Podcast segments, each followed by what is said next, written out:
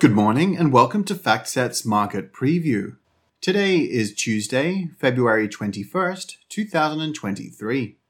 US equity futures are indicating a lower open, with S&P futures down 0.7% as of 5 a.m. Eastern Time.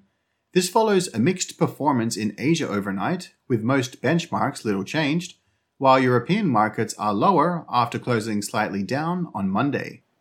Bond markets are under pressure. US 10 year yields are up 3 basis points at 3.85%, while gilt and bund yields are also slightly higher. The US dollar is higher across the board, although it is down slightly versus sterling. Crude is up, gold is lower, industrial metals are mixed. Risk appetite is weak following Monday's North American market closures. The main focus remains on central bank tightening plans, with markets factoring in a longer Fed tightening cycle on the back of hawkish commentary from Fed officials and growing traction behind the no landing scenario. Futures are now pricing in three more Fed rate increases, with risks skewed to the upside. That has led to more warnings about a policy mistake. The minutes from the February 1st meeting, due on Wednesday, are coming into focus. Meanwhile, European Central Bank's Rehn late on Monday said that peak rates are likely to be reached this summer, implying further hikes after March. The ECB's Lagarde will be speaking later today. While in Asia, February Reserve Bank of Australia minutes showed that members debated upsizing to a 50 basis point rate hike, citing the risk of high inflation becoming entrenched, before settling for a 25 basis point increase. Most other headlines are veering on the geopolitical front, as Europe now plans to finance weapons for Ukraine via its own budget. Meanwhile, Putin has vowed to continue the military operation in Ukraine, saying that the US unilaterally exited treaties. China's top diplomat Wang Yi is due to visit Moscow, with the visit coming at a time of heightened US China tensions after Washington warned of consequences to China if it provides military aid to Moscow. On the data front, the focus in Europe today is likely to be flash PMI data. Eurozone manufacturing PMI missed, posting an eighth straight contraction, while services beat. French manufacturing PMI moved back into contraction, while German manufacturing PMI also missed and posted an eighth straight contraction. In Asia overnight, Japan flash PMI showed that manufacturing shrank at the fastest pace in over two years, although services expanded.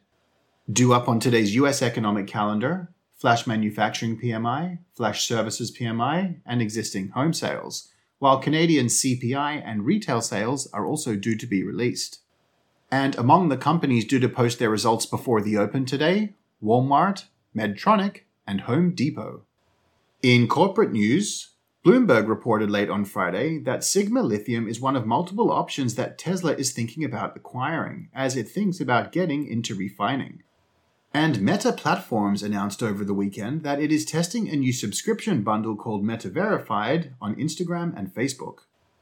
Asian equities ended mixed on Tuesday in a choppy day's trading, with markets having little to go on from a closed US market and a benign European trading day on Monday, while trading volumes were thin as investors still await the main catalysts for the week. In regional news, China's new rules governing offshore listings could make the IPO process more time consuming by requiring stricter regulatory scrutiny. Indonesia is planning a narrower fiscal deficit and sees higher GDP growth for 2024.